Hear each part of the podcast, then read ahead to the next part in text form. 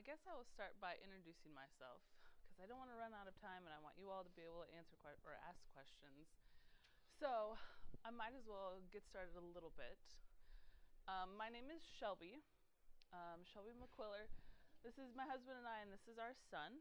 Um, he is a peanut butter and jelly monster. Um, and I, I have a Master's of Social Service Administration from Cleveland, um, from Case Western Reserve University. Um, I've been a school based therapist. Um, I've also done private practice therapy. And currently, I'm working as an adjunct professor at Notre Dame University in Cleveland. Um, I usually teach intro to psych as well as whatever wild card they send my way, usually what other people don't feel like teaching. Um, so that is professionally what I do. But then in ministry, I'm a part of the Meeting Place Church. Um, so that is a church plant. Um, we've been in Cleveland, the inner city of Cleveland, for 10 years, going on 11. Um, and that church plant has two um, nonprofits. Our main one is the Meeting Place Learning Center. And at the Meeting Place Learning Center, I serve as a, um, a team leader. So right now, our learning center is actually a learning pod. So students at the CMSD schools, um, CMSD schools have been hybrid, or not hybrid, they just started hybrid. They've been remote. And in the inner city, a lot of times there's issues with having a safe parent at home so you can do your work, having access to the internet. Um, there's a lot of internet redlining issues in Cleveland. Um, so students have been coming to our location and we help them complete their work and things like that.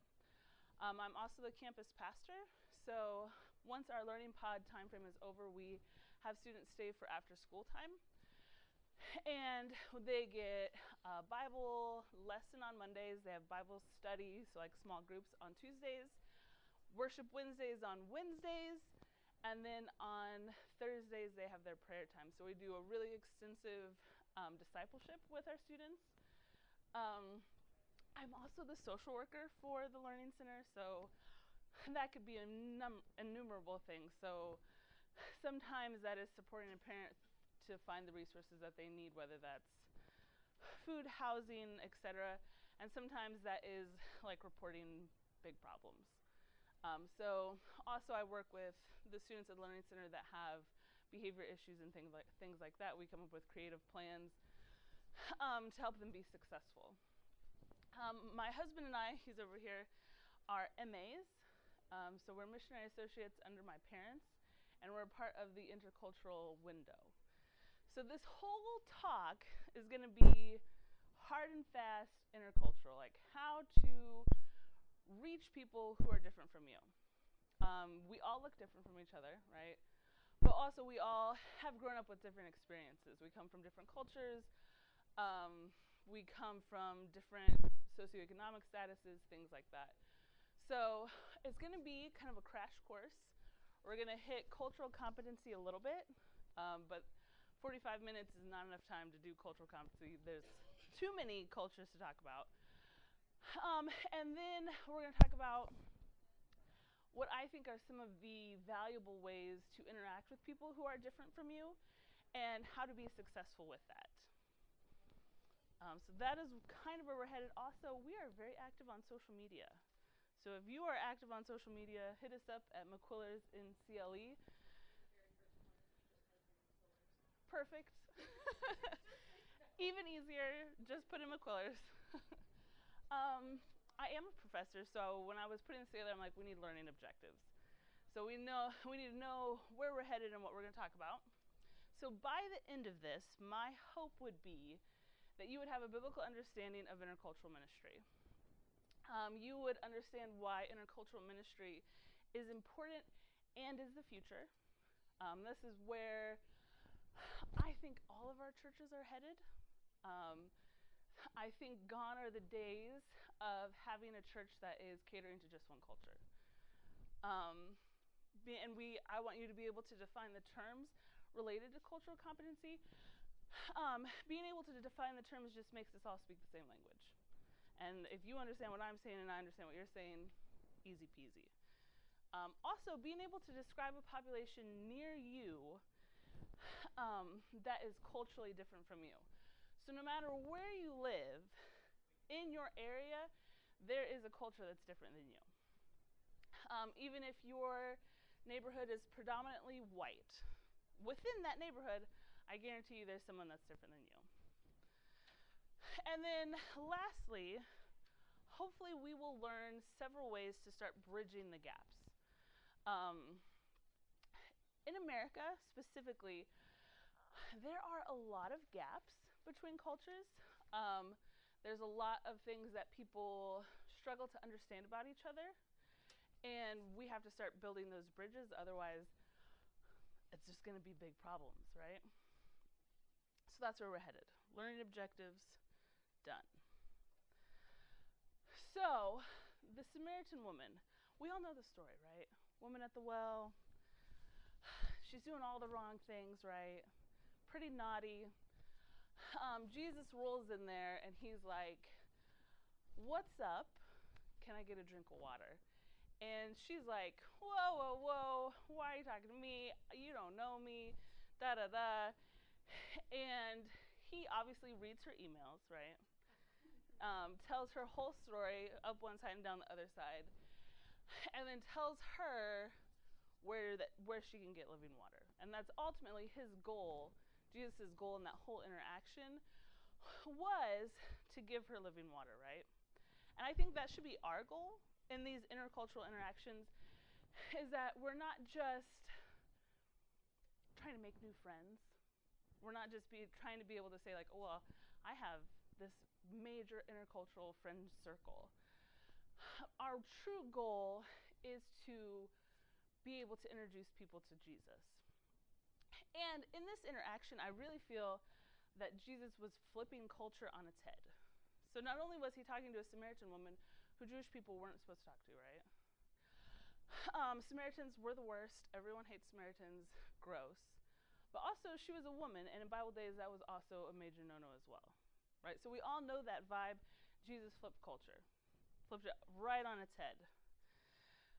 Um, also, so that was, in that interaction, we see um, racial differences as well as gender. And in this um, in this Bible verse, we're looking at Jesus eating with um, sinners and tax collectors. So they probably weren't necessarily racially different, but they definitely were coming from different cultures, right? So if Jesus were to stick with the people that everyone thought he should, it would not have been with these people who were sinning and robbing people blind, right? So culturally, they're really different. So here's our crash course terms to know. Um, cultural competency has been kind of a buzzword, especially a lot recently. Um, one of the terms to know is race. So when we're speaking about race, we're generally talking about physical characteristics, and a lot of times these are set by government. So if you took the census, you would see the government approved races, right? And if you look at older censuses, they're different. So the government approved races have changed over time. And if you go way, way back, you'll see some pretty offensive ones. Um, so race is a construct, truly. It's just by, um, because people are tribal, people love to define and create borders and that is what we're talking about when we say race. Um, so I feel like it's not, it's oftentimes not a, a very encompassing term. Um, if you want to really know somebody, you want to talk about their ethnicity. So ethnicity um, directly refers to an individual's nationality, where they come from, and also the culture that they grew up in. So, if you were to meet someone and they are a Japanese person that immigrated to the United States when they were 14, that would be referring more wholly to their ethnicity. And if we were to ask them their race, they would probably say Asian American, which doesn't give you much information, does it? Culture. This is a program of shared rules that govern the behavior of members a community or a society, It's also your values, beliefs, and attitudes. So if you grew up in the Midwest, there's pretty there's kind of a specific culture, right? Do you say hi to people when you pass them walking down the street? Usually, if you know them. Um, do you are you nice to your Walmart cashier? Pretty much. I would say that Midwestern people tend to be a little bit warmer. Um, my husband is from New York. And so when I wave at people on the street or say hi to people I don't know, he gives me the side eye like, we don't know them. Um, so he's not. so the culture of like the East Coast is really different. And if you've traveled on the East Coast, you're like, man, like, are we mad today? Or is it like, what's the problem? So culture is different everywhere right? Or and also you can bring culture as narrow as like your family culture. Um, so when we're talking about culture, we can go really broad or really tight. Socioeconomic status. This is a term. Yes. Mm-hmm.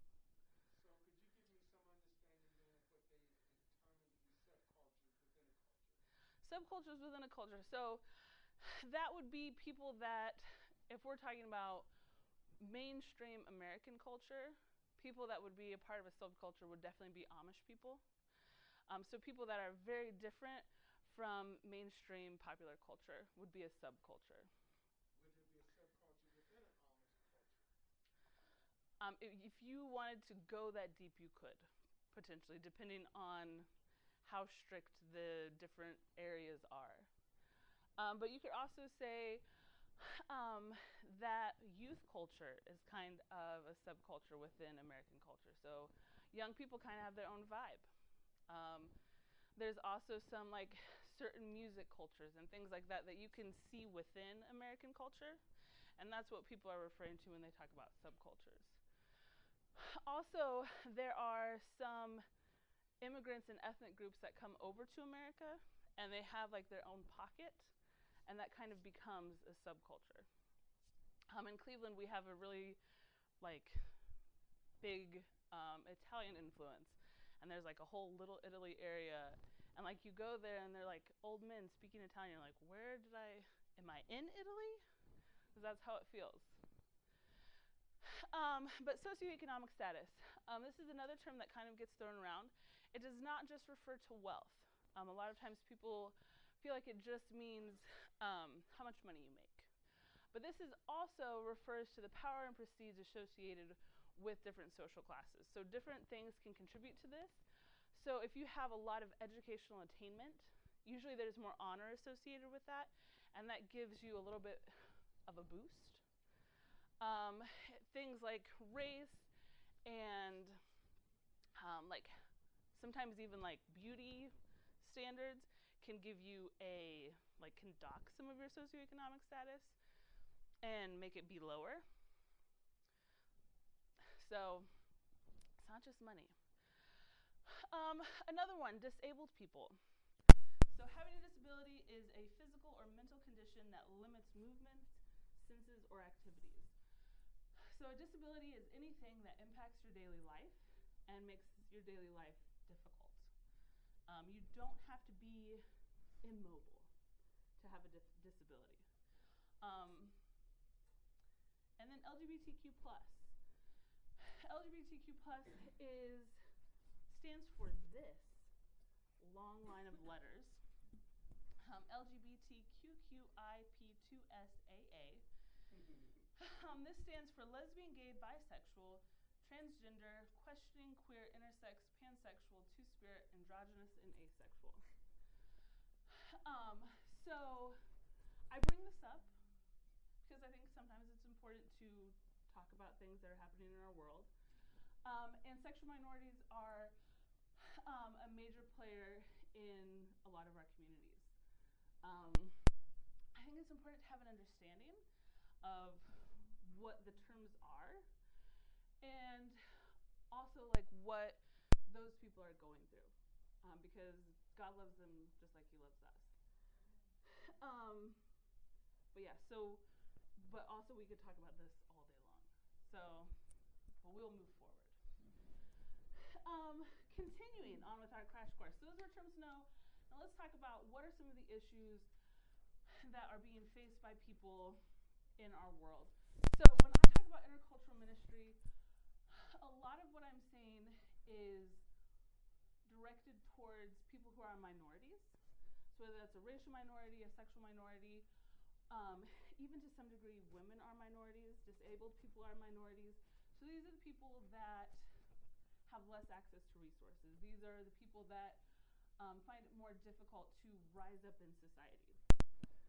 Um, so an example of this is that black men constitute 13% of the general, general population, but 35% of the prison population. So black men are disproportionately imprisoned. Um, I do have, if you want to look up my stats, you can, I put those in parentheses. Um, also, the Trevor Project um, polled 40,000 LGBTQ plus people between the ages of 13 and 24 and found that 40% of the people polled have seriously considered suicide. Um, and that is a huge number. Trans youth are attempting suicide and completing suicide at outrageous numbers. So it's a huge problem in our society. Um, also, loads of people are poor in Ohio. Loads of people. Um, so that is um, people of low another cultural minor or another minority. Um, over here, have you guys heard of the school to prison pipeline? Um, so essentially, we're building prisons off of the numbers of people being suspended at our schools. And according to um, the Stop Racial Justice Now, and these stats are coming from um, most of the schools, and this is a Yale study, but 100% of preschool suspensions are black males. And so that is, that kind of, to me, correlates with this the fact that black men are disproportionately jailed. So this is a problem, right? This is a big problem. And right now, the only explanation for this is implicit bias, which we're going to talk about. Also, 61 million adults in the US are living with a disability. Lots and lots of people have a disability. A lot of those disabilities aren't visible, and so we kind of don't think about it. Um, also, one in three people living with a disability have unmet healthcare needs. So, not only are there a lot of people living with disabilities, those, there's a lot of those people don't have access to the resources they need, which is kind of a theme in the minorities that we're looking at that we're trying to create this intercultural relationship with. Um, people living in under-resourced neighborhoods struggle with access to health, healthy groceries. You guys heard of a, of a food desert? Um, in a lot of our under-resourced neighborhoods, there aren't grocery stores. Like you can't go to Whole Foods, you can't go to Dave's or whatever the local grocery store is. There's corner stores which usually stock chips and frozen food. Um, some of those areas that is like to the extreme, like literally you would have to take a bus for 45 minutes to go to a grocery store. Other places there are kind of a grocery store, but it's just it doesn't stock the healthy food that other neighborhoods have access to. Um, our next point, the according to the National Urban League, Black Americans are affected with COVID-19 at nearly three times the rate of white Americans, and Black Americans are twice as likely to die from COVID-19. So no matter where you stand on masks and vaccines, this illustrates a problem, right? It illustrates a problem with access. It illustrates a problem with um, our medical system for people being able to get what they need to be healthy. Um, in Cleveland, so that's where I can speak with authority on, um, in order to get a vaccine, you have to set it up online. But a lot of people that are in poor neighborhoods, they don't have access to computers, they don't have access to Wi Fi, and our libraries are either shut down or it's by appointment only when these people may or may not have a phone. It's like I think that our churches could probably bridge some of those gaps, right? That's super, super bridgeable. Then lastly, according to the CDC, one in three women have experienced sexual violence. That's, that number is through the roof, in my opinion. And that illustrates a big gap as well, as far as um, educating young people on like healthy ways to interact with the opposite sex, which I think our churches could probably bridge that gap. Um, also, there's a gap with being able to keep women safe. And I think our churches could begin bridging that gap. You want to say something? Oh no. I messed it up. Back online. okay, so why? So I told you all of those statistics. I gave you the crash course in terms to know so I think you probably know some of the reasons why I think intercultural ministry is really important. But let me tell you some more. Um, in 2020, 59.7% of Americans were considered white, and by 2045, less than 50% of the population will be white.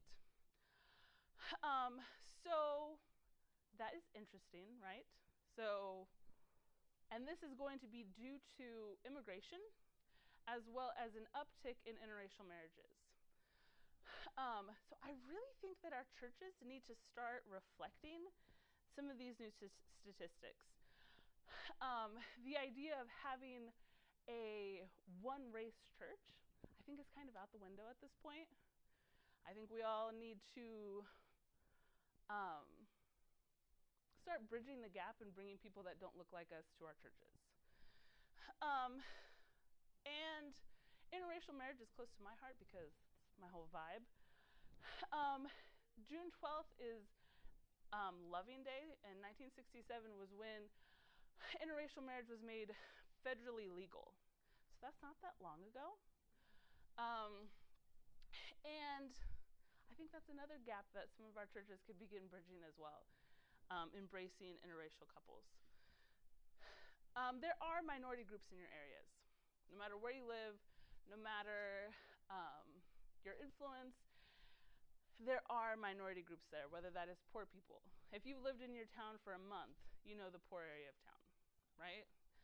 Um, if you've lived in your town for a month, you know the whatever mi- minority group side of town. Um, in Cleveland, a lot of the LGBT community lives in Lakewood. Like these are just things that people know, and I know that you all know that about where you live. Also, don't you think God really likes the melting pot? Have you guys been to like a really like international service and they're praying in Spanish and Swahili and and then like somebody blows the shofar and everyone's like ah like God likes that, don't you think? Then that is that is what heaven is going to be, and that's why I think that intercultural ministry is really, really important. Also, it gets you out of yourself. Sometimes we get so stuck in our own lives and our own thing that it kind of keeps us from God in a way. Um, but when you seek out people who are different than you, when you get uncomfortable on purpose, um, it draws you closer to God and gives you more of an influence. Also, it's a win win. Um, bringing people that aren't like you to your church gives your church depth, gives it, um, it makes me think of like an orchestra and how it just has like a, a resonance. And when you have people that aren't like you at your church, that there's that resonance there. So here we go. From lecture to lab. So we're gonna we're gonna work on a little bit of this. I think I'm still doing perfect on time your first job is you have to identify a population. Um, it's really hard to kind of be willy nilly about stuff because you don't know if you don't know where you're going, then you're never going to get there. So first job is you have to identify who you're talking to. Um, so in my case, my specific population that I am after and working for every day is low income African Americans. That's that's where I live. That's where I minister. Those are the people I, that that's my population. But for you, it could be anybody. It could be low income people in your neighborhood. It could be LGBTQ plus people. It could be people that are living with a disability. So we've, identif- we've identified needs there. Next, you have to get uncomfortable. Um, and that's kind of the worst part. But once you've done it a few times, then it just gets easier. Um, and there's things about living in my neighborhood that still make me uncomfortable. Like when I hear gunshots, it's pretty uncomfortable. Um, the other night, there was dirt bikes going up and down my street, up and down my street. I'm like, if they wake up my baby, I'm gonna freak out. Um, but you got you got to get uncomfortable. You have to confront implicit bias. Implicit bias refers to the attitudes and stereotypes you associate with a people group that you're unconscious of. And everybody has implicit bias toward lots of different people groups. Um, you may have implicit bias based on like someone's race, or you might have an implicit bias based on if someone's a sexual minority. Um, and you have to identify that in yourself, which takes a lot of self reflection, right? And it's kind of uncomfortable because you don't want to admit that, like, maybe we kind of don't like this type of person that much, and it makes they make us uncomfortable. But once you've confronted that and worked through it, it makes you a better Christian in the first place, right? And then it makes you able to bridge a gap so that you can love that person despite your implicit bias. Um, implicit bias, I think, is really, really interesting. There's been a lot of studies on it. There's a lot of tests online. So um, throwing that in a Google search is a very entertaining evening if you're given to that sort of Googling. Um, next, you have to become an active listener. A lot of us think that we are great active listeners, but I would argue very few people are good active listeners.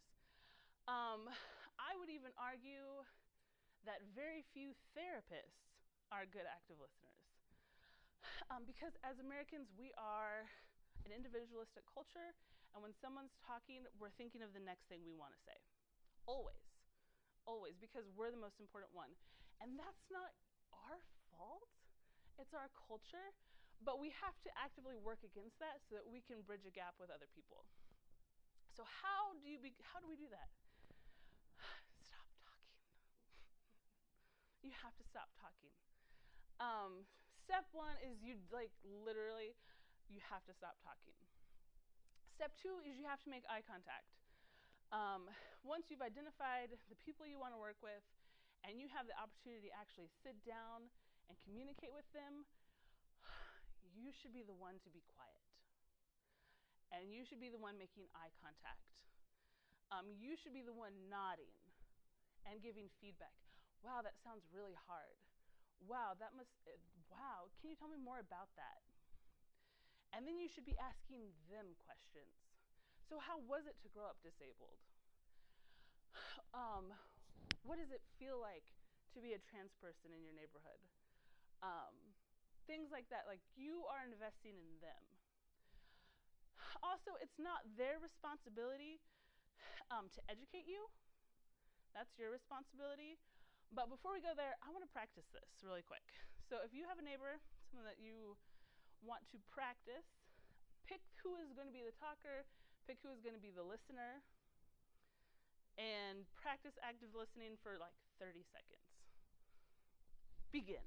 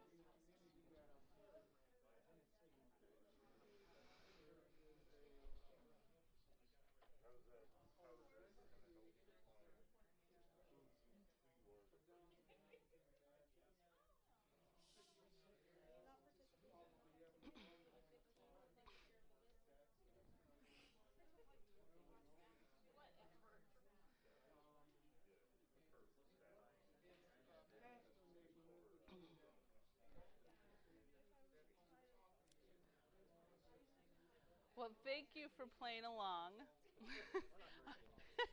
I'm sorry to cut you short, but we pay attention to each other all the time.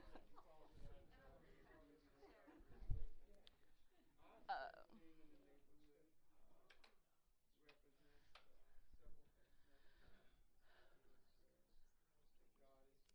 but yeah, thank you everyone for playing along. I think that it is really important to practice being an active listener. Um, if you have the opportunity in your life at your church to just um, to practice investing in people in that way. I do have overachievers. you can practice at the end. You can do more practicing at the end. Um, practice at the end.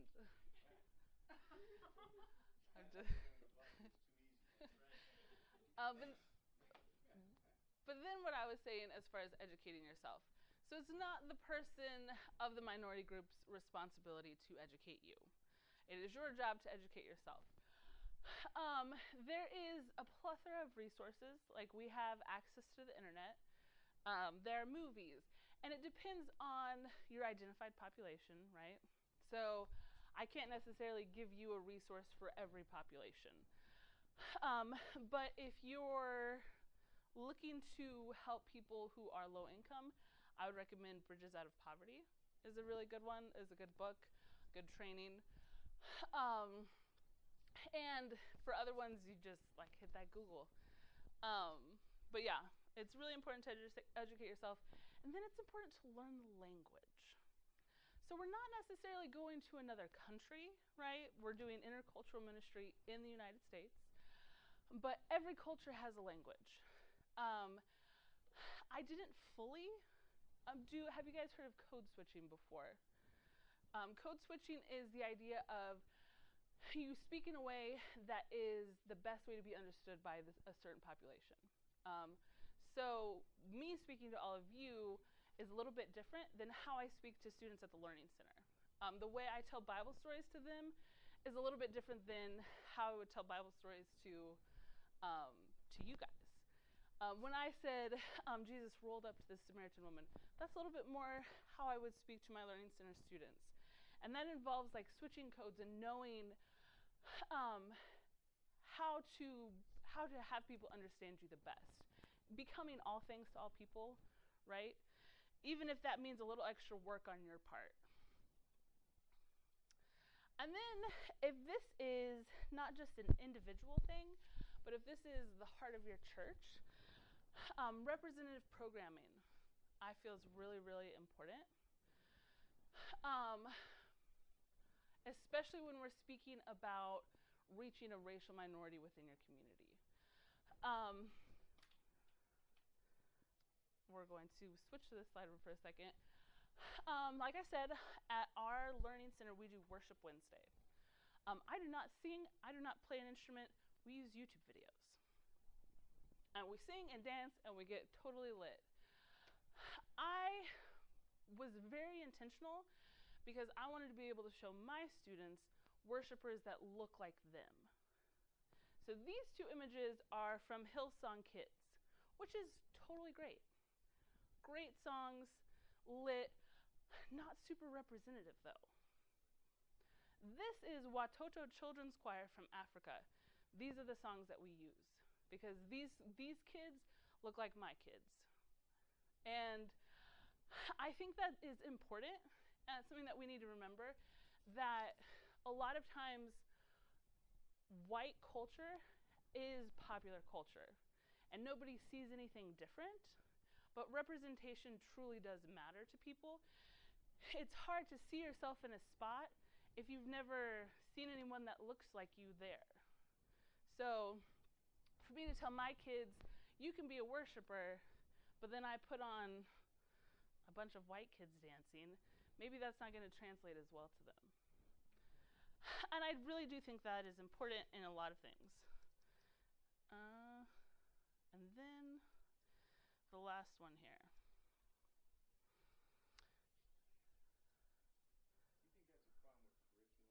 Yes, I think it's a huge problem. Um, I think that specifically if you're working with um, African American students, it is proven that they learn better and do better when things are exciting and dramatic. And like they even do better on tests where the test giver like reads the question thematically. Um, but w- when you try to access curriculum like that, it sometimes doesn't even exist. Um, so for a lot of our stuff, I take the regular stuff and I make it dramatic and exciting. Um, that's why I tell the stories in a dramatic and exciting way. Lastly, you need to put people from your identified group in leadership. Obviously, you need to be using discernment. People that are actively living in sin probably aren't a great candidate, right? But